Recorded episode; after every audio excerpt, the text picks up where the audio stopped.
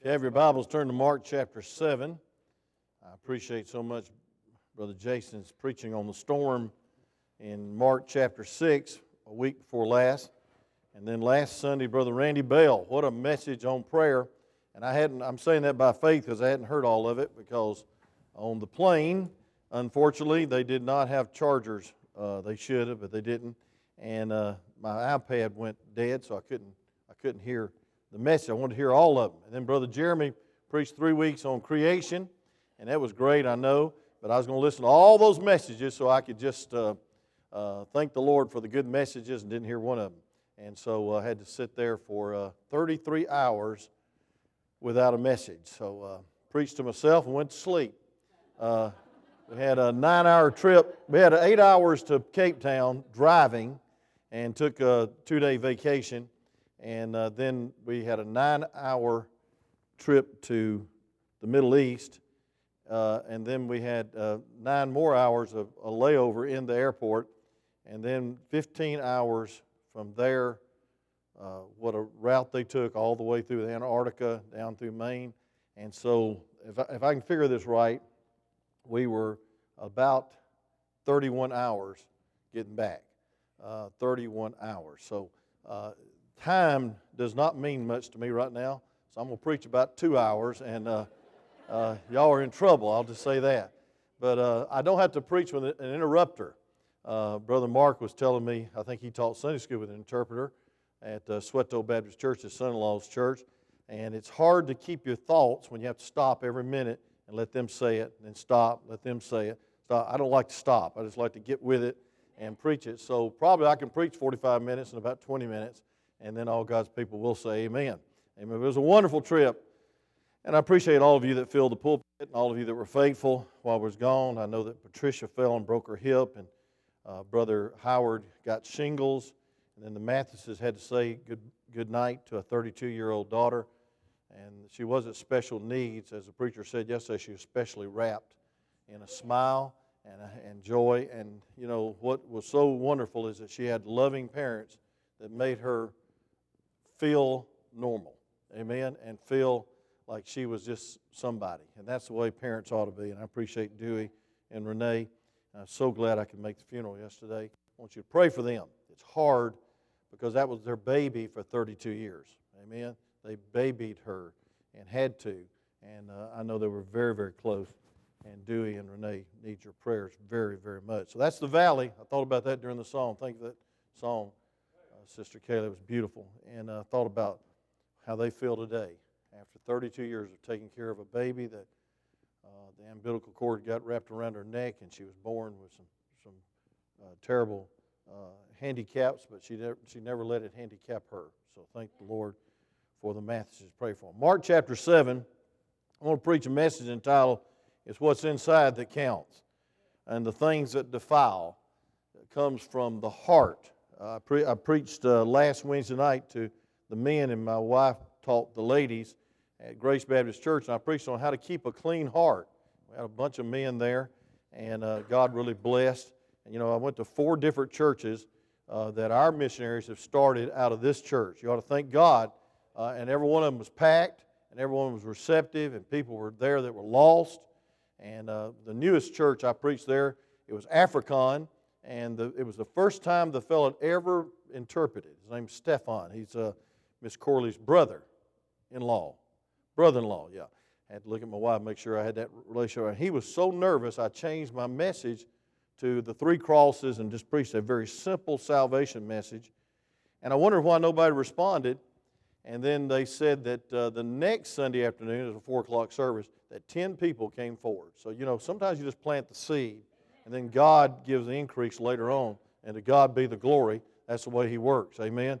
But that new church was packed out, uh, and that Brother Kevin started. So they're starting, and then Brother Mark starting a new church near Camp Rhino uh, in March. And so the things are really going good, and I thank God for their labor of love. And I sure appreciated uh, the time I had with my family because uh, I think it encouraged them that their family would come see them. Is what Miss Amy said over and over, and it was our privilege. Uh, we're going to find a shorter route next time, I promise you. Amen. There's going to be, there's got to be a shorter route. Amen. never going through the Middle East again. Amen. Mark chapter 7.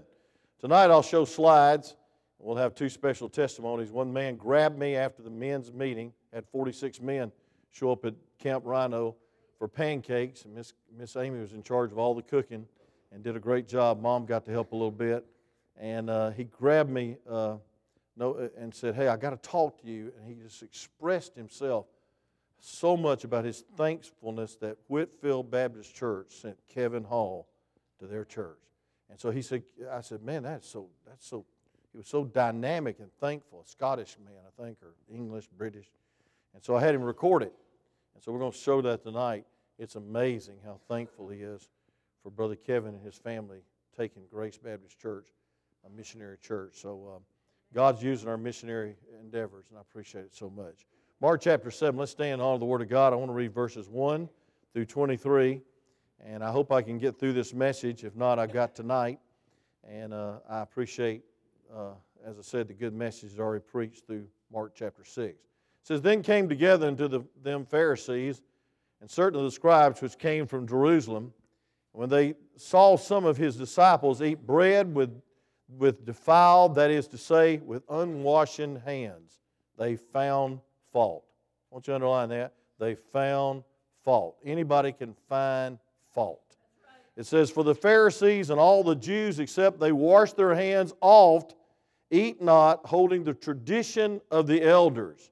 Now, when they come to, from the market, except they wash, they eat not, and many other things there be which they have received to hold as the washing of cups and pots and brazen vessels and tables. And when the Pharisees and the scribes asked him, Why walk not uh, thy disciples according to the tradition of the elders, but eat bread with unwashen hands? He answered and said to them, Well hath Isaiah the prophet of you hypocrites, as it is written, This people honored me with thy lip, their lips, but their heart is far from me. Howbeit in vain do they worship me, teaching for doctrine the commandments of men. For laying aside the commandments of God, ye hold the tradition of men, as the washing of pots and cups and many other such like things you do. And he said to them, Full well, you reject the commandments of God, that ye may keep your own tradition. For Moses said, Honor thy father and thy mother, and whosoever curses father or mother, let him die the death. But, he, but ye say, If a man shall say to his father or mother, It is Corban, uh, that is to say, a gift by whatever, whatsoever thou mightest be profit by me, ye shall be free. And ye suffer him no more to do aught for, the, for his father or his mother, making the word of God of none effect through your tradition which ye have delivered, and many such things do ye. And when he had called all the people unto him, he said unto them, Hearken unto me, every one of you, and understand. There is nothing from without a man that entereth into him can defile him. But the things which come out of him, those are they that defile the man. And if any man have ears to hear, let him hear. Hope you'll listen to that. And when he had entered into the house from the people, his disciples asked him concerning the parable. And he said to them, Are you not without understanding also? But do you perceive that whatsoever things from without entereth into the man, it cannot defile him, because it enters not into his heart, but into his belly, and goeth out into the draught, purging all meats. And he said, What that which cometh out of the man that defileth the man. From, from within, out of the heart of men, there's the whole sermon, out of the heart of men proceed evil thoughts, adulterers, fornication, murderers, thief, covetousness, wickedness, deceit, lasciviousness, an evil eye, blasphemy, pride, foolishness. All these evil things come from within and defile the man. You may be seated as I pray. Thank you for standing. Father, thank you so much for our visitor from uh, Tampa, Florida, that's dropped in to see us. And God, we thank you for every one of our visitors, some that we hadn't seen in a while. God, please be with those that are sick this morning, maybe listening. I hope the brother Howard's able to listen. God, please bless him with those shingles and help him with his chemo. And God, with his dear wife, Patricia, God, help her to walk again and God be with her. God, thank you for bringing Brother Larry back as he's been in bed for three weeks and God can't go to that jail and they need him so much in that jail. So, Lord, raise him up, heal him, and God, give him his health back. God, thank you for the grace of God in the valleys and the storm that's already been sung about. Thank you for this time of worship. God, help us to be real. God, help us to be right. We'll thank you in Jesus' name. Amen. I want you to see this, some brief verses in between. Uh, in verse 53, it says, When they had passed, or chapter 6 of Mark, and when they had passed um, over, they came into the land of Gennesaret and drew, drew to the shore. When they were come out of the ship, straightway they knew him.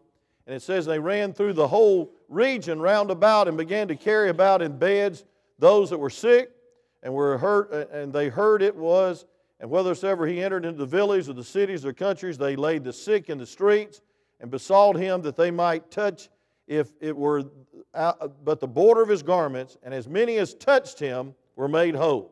And so we see right after the great miracle of him walking on the water, on the sea, and coming to him and uh, uh, overcoming the storm uh, that they were going through, uh, we see that many people were laid before him like a field hospital, and um, they wanted healing. But then we see also in John chapter 6, right after this miracle, the Bible says, right after the uh, walking on the water, that he preached a message, and all the people got offended. And nobody followed him except his disciples. He preached that he was the bread of life. He also preached that you must take his body and his blood and take it within you in other words, the only way to be saved is through Jesus Christ. That offended them so much that they brought a, a league of, of inspectors, scribes, Pharisees down to try to find fault with Jesus. See, he was kicking against the pricks, and uh, they didn't mind bringing the sick to him, but they didn't like his message about salvation.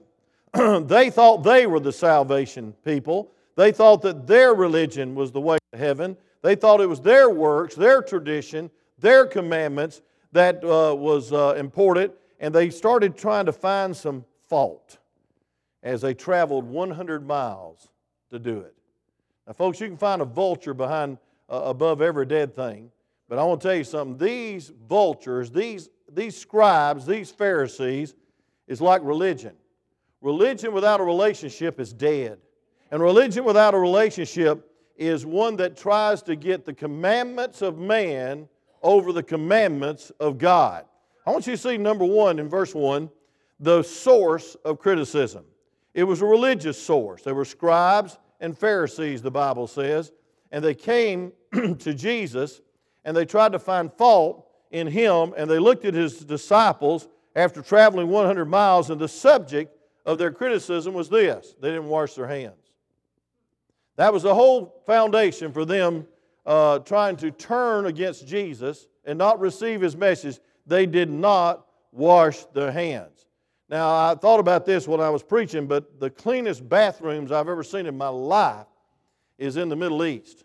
They hire people to sit, and that's sort of uncomfortable to me. There, there are people sitting in every bathroom. I don't know if it was in the ladies' bathroom, I didn't go in there, but uh, uh, of course but uh, they, they, they're there to, to be the janitors. And I mean, they clean everything. And uh, I mean, one person leaves, they clean everything. And, then, and so I thought it was pretty good. Amen. I wasn't going to catch any uh, disease, as Brother uh, McNeese preached. I wouldn't get bacteria. There ain't, no, there ain't no hope in those bathrooms. This cleanest bathrooms ever seen. But that's their job, that was their ceremony. But I want to tell you something this is not hygienic, this is ceremonial. And I want to tell you something the, the, the, uh, scribes and the Pharisees are like religion today. They got a lot of rules, they got a lot of regulations, they got a lot of sacraments, they got a lot of um, motion but no fire, a lot of smoke but no fire. And folks, they were just ridiculous in some of the things that they required. In a book called Fences, created um, by the Jews, uh, an example was looking in a mirror was forbidden uh, on the Sabbath day. Why? Because you might see a gray hair and pull it out, and that's a work. That's ridiculous, amen. Just color your gray hair, praise God. But anyway, uh, then and then uh, uh, it was also uh, uh, you also could not wear false teeth. If you if, if they fell out, you would have to pick them up. Now, this is actually the law back then.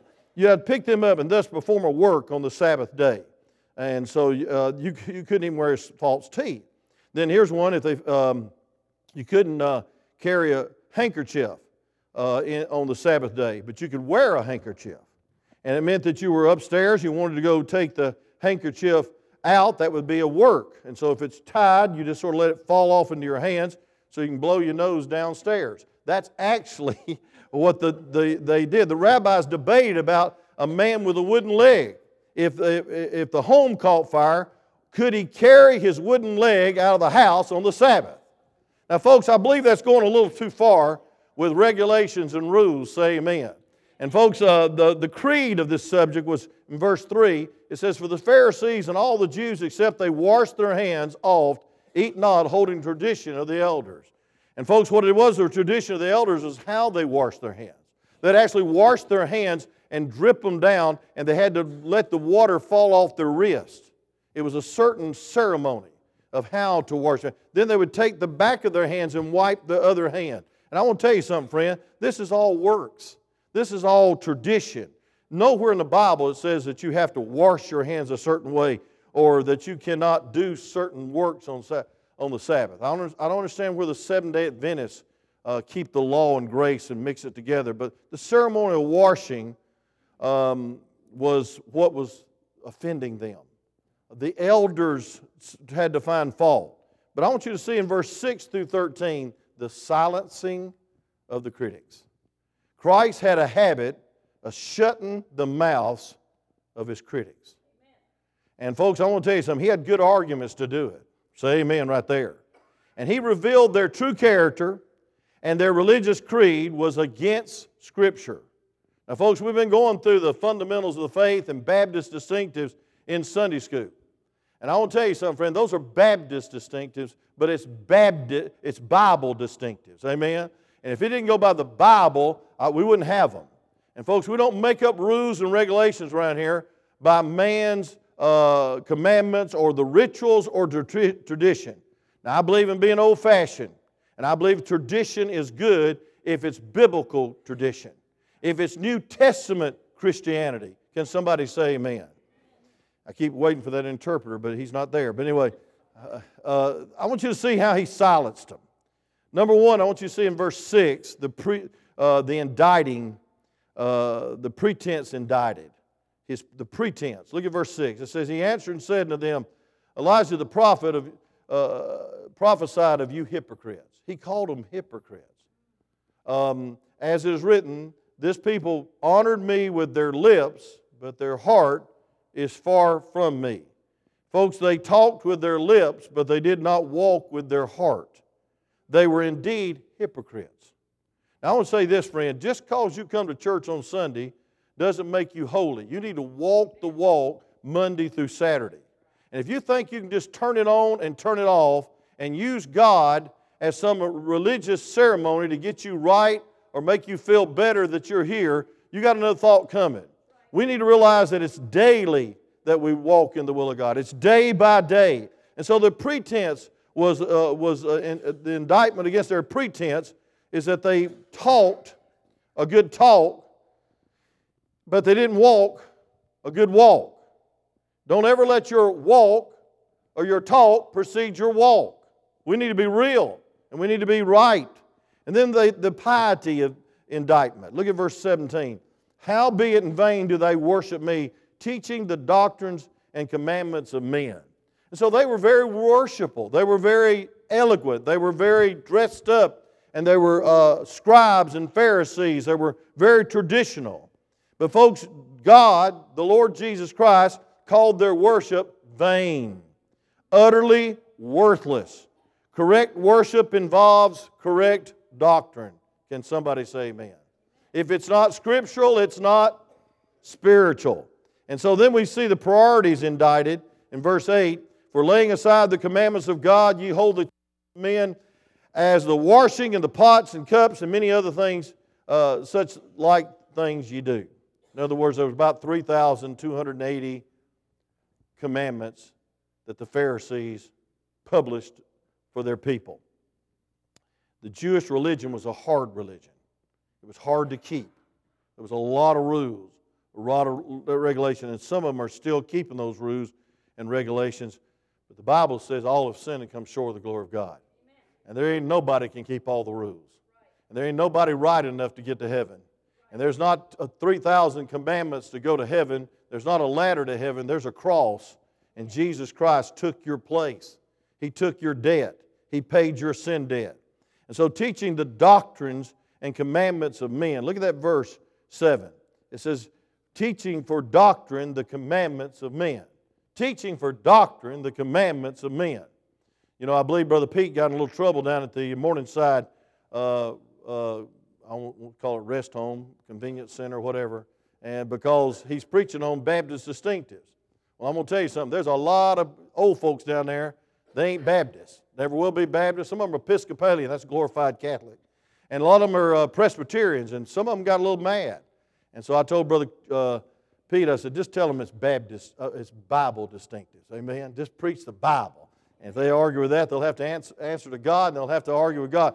But it's, it's hard when you're, when you're preaching to a lot of interdenominational people or other denominations or whatever. But, folks, I want to tell you something church membership won't get you there, commandments of men won't get you there. You need to get saved and you need to trust the blood, and that's the only way to have a clean heart. And so it's not a, a hands issue, it's a heart issue. A heart issue.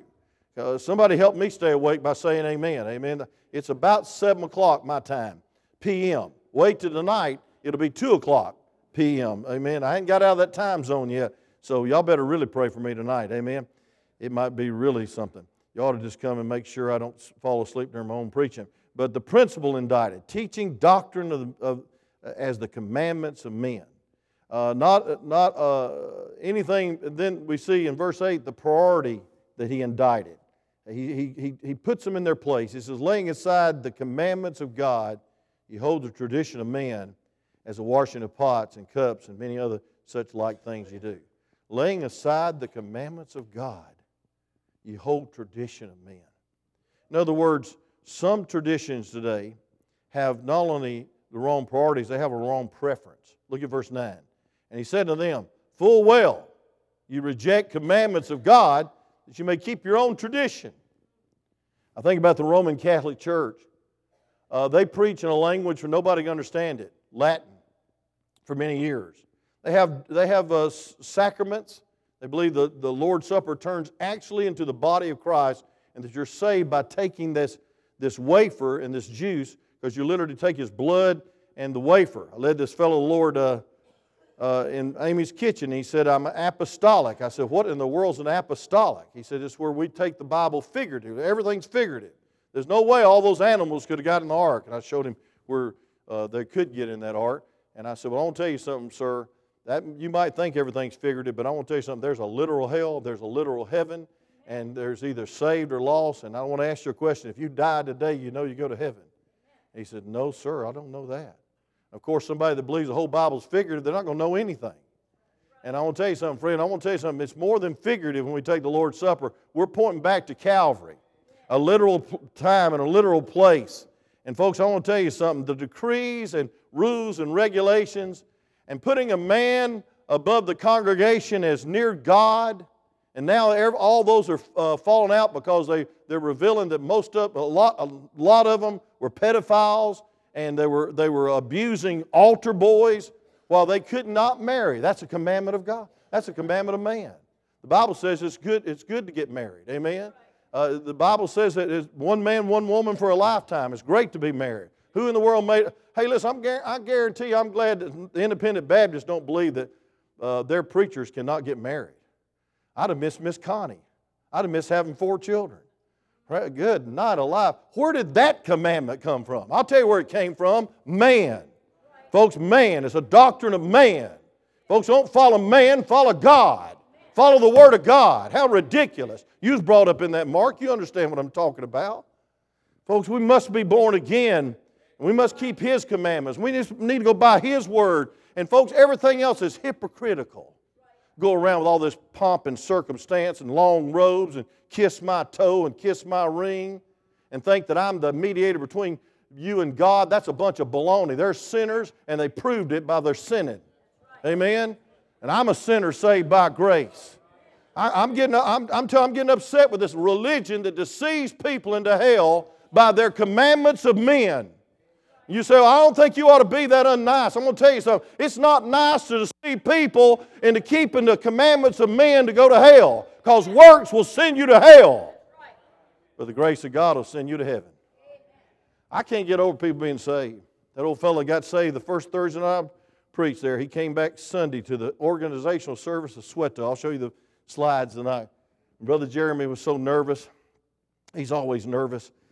And I was preaching on that Thursday night, and uh, he's fidgety like I am, and he collapsed right in the middle of my message and folded a plastic chair. The leg just collapsed, and he fell down, and his arms went up in the air, and his feet went up. I'm glad he wasn't a lady. His feet went up in the air. And I'm going to tell you something.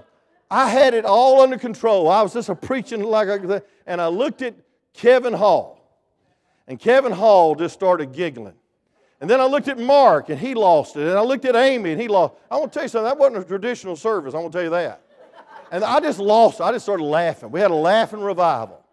And I guess that fellow that came forward said, Hey, if they have this much fun when the pastor falls through a plastic chair, maybe I ought to get saved. Amen. He got saved. But he showed up that Sunday and he wanted to join the church and he wanted to be a part of the charter signing. And, and uh, uh, Brother uh, Jeremy said, No, you got to get discipled and I got to make sure you're saved. See, we're saved and baptized membership. Say amen. We don't just come in and join the church because we keep the creed or we keep the commandments. We must be born again, amen, and baptized scripturally to be a part of the church. But, folks, I want to tell you this. The next Sunday, I'm sitting in the same auditorium waiting to preach at 11 o'clock and listening to something I didn't understand. I don't know how in the world you got through four weeks without understanding anything. I mean, that Xhosa, clicking, all that stuff. And Jeremy has got it down. He has really got it down. I'm so proud of that hillbilly with a Xhosa, man. He's just doing a job and preaching with authority and preaching with passion and tears streaming down his face. That's the way you ought to preach, by the way. You ought to have a little emotion about Calvary and not have this dead liturgical religion. I, I, I, I abhor that, just going through the motions. Well, Brother Jeremy's not going through the motions. I was sitting there listening to his Sunday school class, and I think a young man was up to to read the scriptures, and I was fidgeting around, getting nervous about preaching, and the same thing happened to me. The, t- the chair collapsed. And I mean, I hit the floor, and Jeremy jumped off the front row, come and picked up his pastor, and just picked me up real quick. And he, and he picked me up so quick, he about jerked my neck out of place. You know, he says, Are you all right? And I want to tell you something, friend. I would have said I was all right no matter what. I was fine just, just go ahead. And the guy that was reading the scripture never stopped reading. And I said, This must have happened before. And it happens about once every month. One of those plastic chairs clips. But I want to tell you something. Religion is like that plastic chair, it ain't got a leg to stand on. I'm going to tell you, it ain't got a leg to stand on. Because, folks, if it's not out of this book, it's not spiritual. Folks, if it's not out of this book, it's not even close to right. So he's indicting their preferences, their priorities, saying they're religious, and they're worshiping God. And he says, Disciples are unclean. We saw them eat. They didn't wash their hands. Well, I want to tell you something. In that situation, they might not have had any water to wash their hands. Amen. They might have been carrying, like my wife does, that antiseptic stuff. Amen. That sanitizer. We use that a lot, but with, with a guy standing over you in the bathroom, you don't need any sanitizer. Amen. He cleans it right after you. Ooh, that's weird. But anyway, listen, the preference was in the indictment. And then I want to see an illustration that he gives in verse 10. It says, For Moses said, Honor thy father and thy mother. Whoso, uh, whoso, whoso curses father or mother, let him die the death. Pretty important you honor your father and mother. But you say, If a man shall say to his father or mother, It is Corban, that is to say, a gift by whatsoever thou mightest to profit by, by me, ye shall be free. And ye suffered him no more do aught for his father or his mother. And this is the whole crux. Verse 13 making the word of God of none effect through your tradition, which ye have delivered, and many such like things do ye. I love the wisdom of God, don't you? I love the wisdom of Jesus. He knew that one of their commandments that was really strong was honor their father and mother. But the elders, the Pharisees, come up with this rule that if you everything you had, if you you'll call it Corban, C O R B A N. I don't know what that means, but it must be something. He said that means dedicated to God. You don't have to give a thing to your parents. You don't have to take care of them because it's Corban. It's sanctified. It's God's. They made up that little rule. And he said, I want to tell you something. By making up your rules, the Bible says you, uh, you are making the Word of God of none effect through your tradition. And so they must have said, My Word. He's got us. Making the Word of God none effect through our tradition. We're not even taking care of mom and daddy. We're just calling it Corban. And I to tell you something, friend. You see that uh, the same things happen today. Listen, I'm going to tell you something. How dare anybody kick the scriptures out of school? How dare the state rule out God in the courtroom? That is, that, they're, they're saying, my commandments are over God's commandments. But I want to tell you something. When our nation was strong, and when our nation was gracious, and when our nation was right and holy, I want to tell you something. God's word ruled. Why did the United States of America become the United States of America? For religious freedom. It was good enough back then, it ought to be good enough today. And I want to tell you something, friend. We have said, no, we're going to run the schools and we're going to run the government and we're going to do it with the laws of men over the laws of God. And I believe it's hypocrisy. Hypocrisy. It's a pretense. We cannot make it without God. President Trump cannot make it without God. The legislation cannot make it without God. The senators cannot make it without God. Your home cannot make it without God. You just try to build a marriage without God's hand on it, you'll see what happens. Divorce is a terrible trauma, especially on children. And so, folks, listen, we try to go by our rules, our regulations, man's books, man's philosophy. But I want to tell you something what overrules all that is God's Word. God's Word is right. God's Word will never be wrong. And God's Word is what we ought to live by. Then we see all this explained. Aren't you glad he's got a good argument? He puts them in their place, but then he gives them some teaching. And that's our God. Verse 14, he begins to teach. He says, When he had called all the people unto him, he said unto them, Hearken unto me, every one of you, and understand. And so, first of all, I see the priority of instruction. Christ is saying, Hearken unto me. He's calling the people to hear. I want to say this, friend. You need Sunday school. You need Bible study. That old boy got saved farmer, owns a big farm next door. He said, Mark, when's Bible study? Sign me up. Right after he got saved. I was so thrilled. I said, Praise God. You don't know if people mean it. You don't know if they're intimidated by Americans and just doing what American says. But he said, I need Bible study. And, and Mark said, Anytime you want it. He said, No, no, sir. No, no, please. He had that British accent. So, so neat. I tried to speak that. I was sitting next to a guy on a plane. He said, I want to give you two words of advice speak slower and speak in a British tone. I said, Sir, you talking to a hillbilly. I got I'll, I'll depend on the interpreter, say amen. And uh, he said, No, you got to, I, I, don't understand the words you say. And I said, Well, I don't understand the words you say. We had a great conversation. We didn't understand the word each other said. I, I, think he was a, I think he was an athlete and he was going to, flying from Cape Town to Port Elizabeth. But I told him, I said, Well, I'm going to preach. And we're organizing Soweto Baptist Church. He said, well, I'm going to give you two words of advice. Slow up and speak a British accent. I said, okay, I will try my best to do that. And uh, it didn't work. But anyway, listen. But God's word worked. Say amen right there. God's word got across. If any of those got saved, God's word is a power. Not our British accent or our hillbilly accent. It's God's word. But I see, folks, the calling of the people. I want to tell you something. You're called. You're called unto Him first. You're called to be with Him before your witnesses. And, folks, I want to tell you something. Sunday school is important, but your Bible study daily is important. And I want to tell you something. The sign of a per- person being born again, all of a sudden he says, I, gotta need, I need more.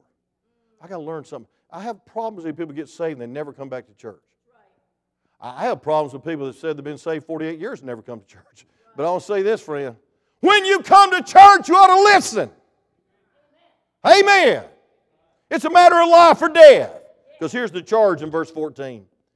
And when he had called all the people unto him, he said unto them, Hearken unto me, every one of you, and understand. I like that. Look at verse 16. He's about to preach against sin, so better hold on. He said, If any man have ears to hear, let him hear. I'm going to say this this is a matter of life or death. I'll just be honest with you.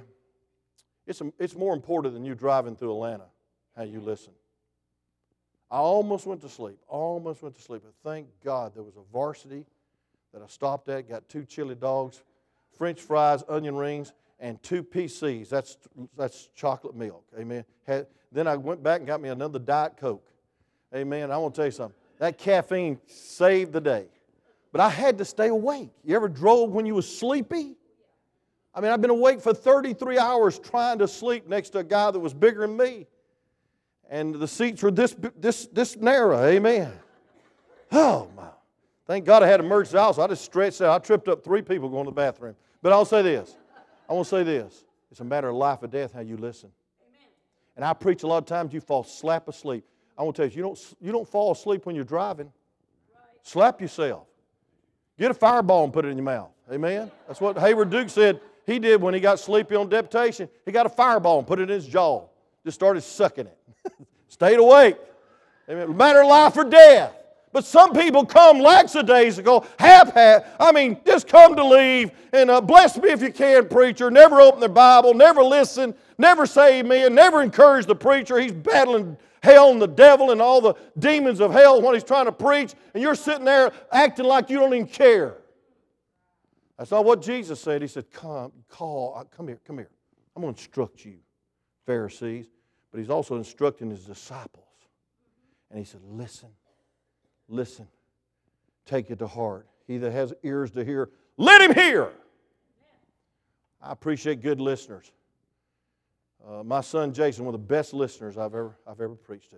He's always leaning forward. That's so he won't go to sleep. But anyway, uh, to, to listen.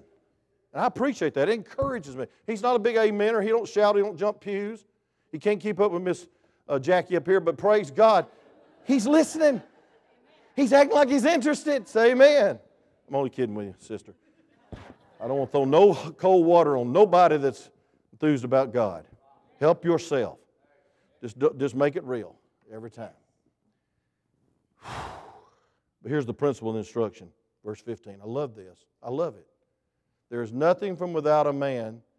He's rebuking these hand washers. There's nothing from without a man that entereth into him that can defile him. But the things which come out of him, those are they that defile a man. You know what he's getting down to?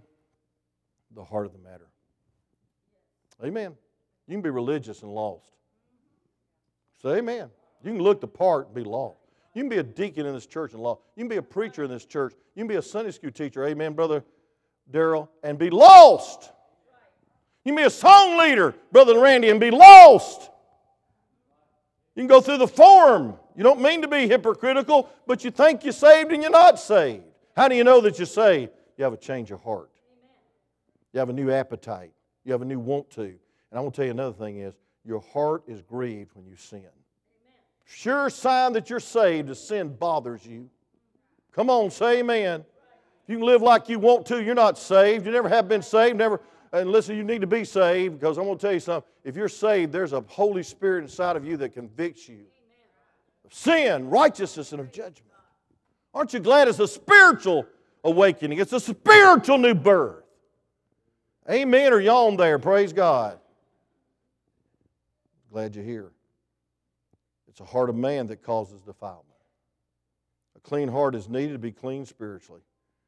Pharisees, scribes, what are you talking about washing hands? You need to have your heart washed.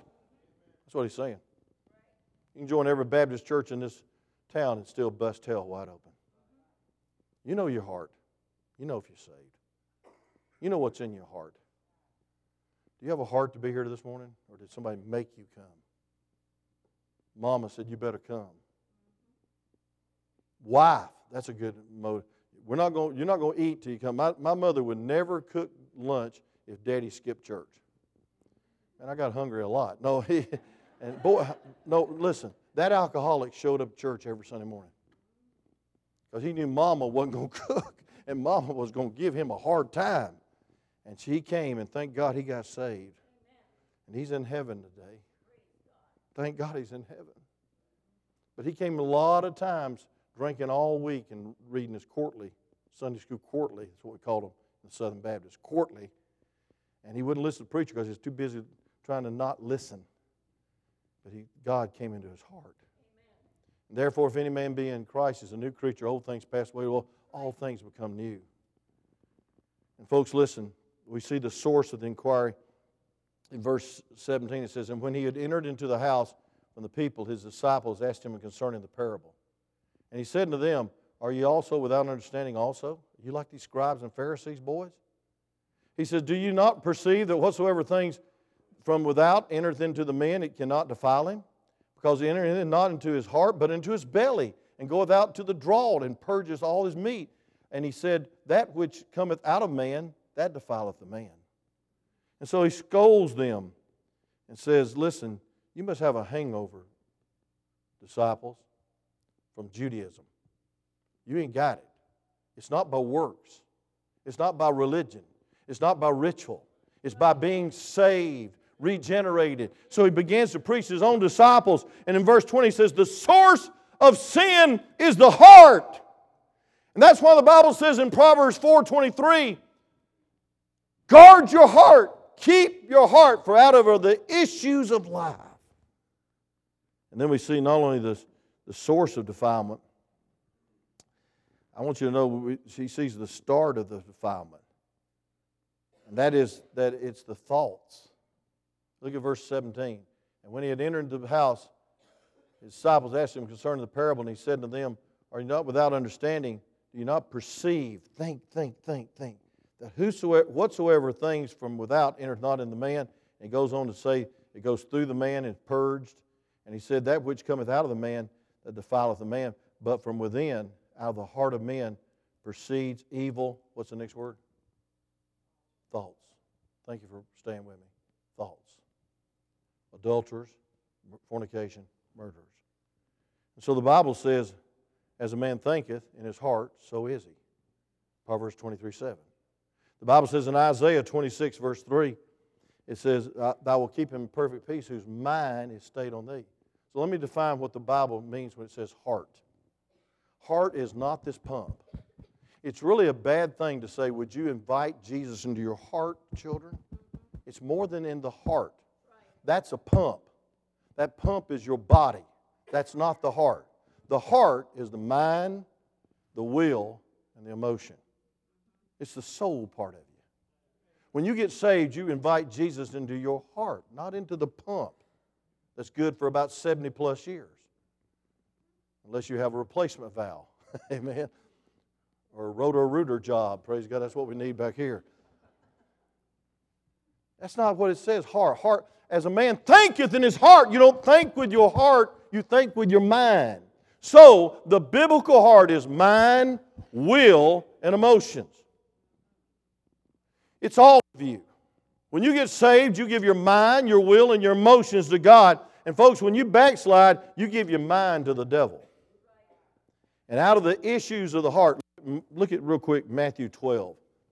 Matthew 12. It's time for me to quit. It just seems like just a second I started preaching. Look at this Matthew 12. I've been through the twilight zone. Matthew 12, 34 through 35. I hope I have it. It says, Oh, generation of vipers. That's pretty blunt. Some people can't take preaching against sin. But I want to tell you something Jesus preached against sin. He's about to list about nine of them. But he said, Oh, generation of vipers, how can you, being evil, speak good things? For out of the abundance of the heart, the mouth speaketh. Don't ever say, Well, I said that, but I didn't mean it. Yes, you did. It came straight from your heart. But look at verse 35. A good man out of the good treasures of his heart bringeth forth good things, and out of the evil man, out of the evil treasures, bringeth forth evil things. Folks, the heart is your source of problems. But the Bible says in Ezekiel 36, verse 26, that God will give you a new spirit and a new heart. And so we see the start of defilement is the thoughts, the words. it reveals an evil heart. And then I want you to see the sins of defilement in verse 21 through 23, and I'll close. Just give me about five more minutes. We'll all go home and take a nap. But look at this Mark chapter 7, and I want you to see Jesus preached and named sin. A lot of people don't do that in religion, they won't do it. They won't ever offend a sinner. Folks, I'm glad I got offended and realized I was a sinner. That's called conviction. Amen. We're not here for some religious pep talk. We're here for preaching. And sometimes preaching labels our sin and it goes straight to the heart and we repent. That's the best thing that can happen to you. Look at it. He said in verse 21, he says, For from within, out of the heart of man proceedeth evil thoughts. And right after evil thoughts, he says, adulterers, adulteries.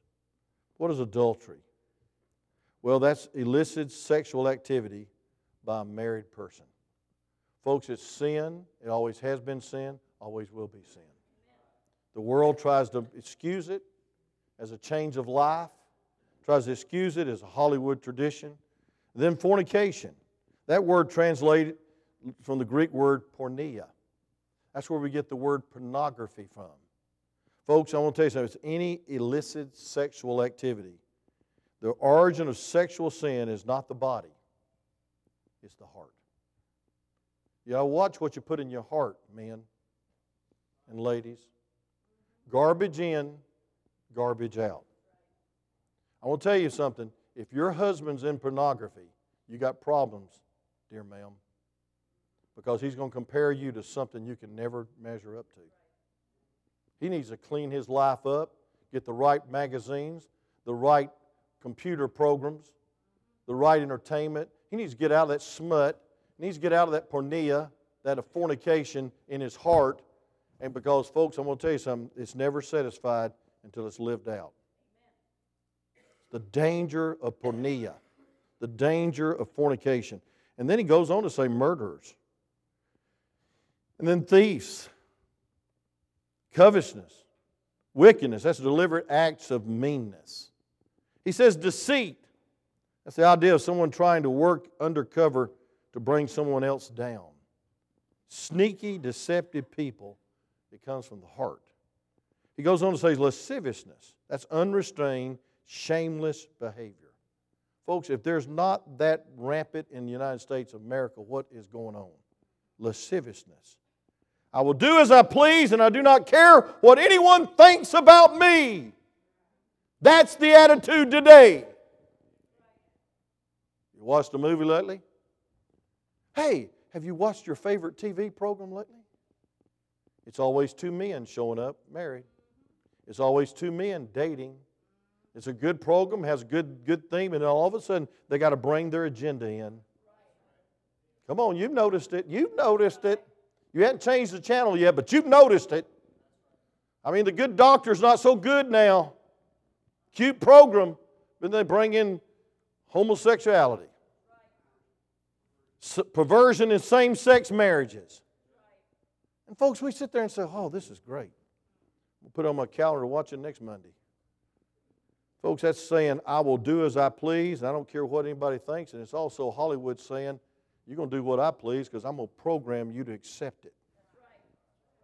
Amen. I, will tell you what, this is not going over too good as pop, uh, a popular homecoming message, but I want to say something. This will help you. And I'm going to preach the Word of God verse by verse, chapter by chapter, no matter what it says, because it'll help me. Lasciviousness, an evil eye. You know what that is? Jealousy and pride. Blasphemy, cursing falls in that category, but defiling speech directed at either God or man. Gossip. Then it goes on to say pride, a boasting, exalting of oneself. That's the opposite of humility. Then it finishes with this sin, foolishness. The word literally means morally and spiritually desensitized, not sensitive, no spiritual illumination, no spiritual discernment. They don't know God and they don't care to know that's a, that's a terrible sin. The fool has said in his heart, There is no God. All this comes from the heart. So, what is Jesus saying? Pharisees, hypocrites, religionists, stop worrying about the outward and get your heart right. What he ought to said to those guys, and I ain't going to say what Jesus ought to said, he's, he's going to say it in a minute get saved. Because the only hope for a heart is to be washed not in outward water, but the blood of Jesus. To be real, to be right with God, is to fill your heart with the Scripture and to fill your heart with the Spirit. Anything else is surface. Don't be just religious. Religious people are miserable because they never can measure up. And religious people go to hell. But a person with a relationship with the Lord Jesus Christ is going to heaven. I'm glad Jesus put the scribes and the Pharisees in their place. But he didn't just put them in their place, he placed himself as the only hope for their heart. Let's pray. Father, thank you for this chapter. Been pungent, been right, been real, to make us right and to make us real. And God, as He said, listen. I, I believe He meant listen. And folks, listen. Oh, God, help us to listen. Help us to be attentive, enthusiastic, on the edge of our seat, have our heart open not preoccupied, not come to leave, but God to come to leave to be more like you, and have a relationship with a living God. God delivers from religion. Just because somebody joins a Baptist church won't get them saved. Just because I baptize them won't save them. They must be washed in the water of the Word and the blood of Jesus. So, Lord, help us to realize where all these terrible sins come from the heart. And God, help us not to get our priorities wrong, our preferences wrong, our religion wrong, and base it on the commandment of men instead of the commandment of God. Lord, I pray that over these 41 years, over 7,000 sermons I preach behind a pulpit in this church, that people will realize that it's the Word of God that has authority, not me. It's the Word of God. That's the commandments of God, not man or not Baptist, but God. But Lord, I'm glad I belong to a church that believes the Bible and believes that the Bible can wash us and cleanse us. That we can be presented a glorious church without spot or wrinkle. God, help us to be sanctified in our hearts.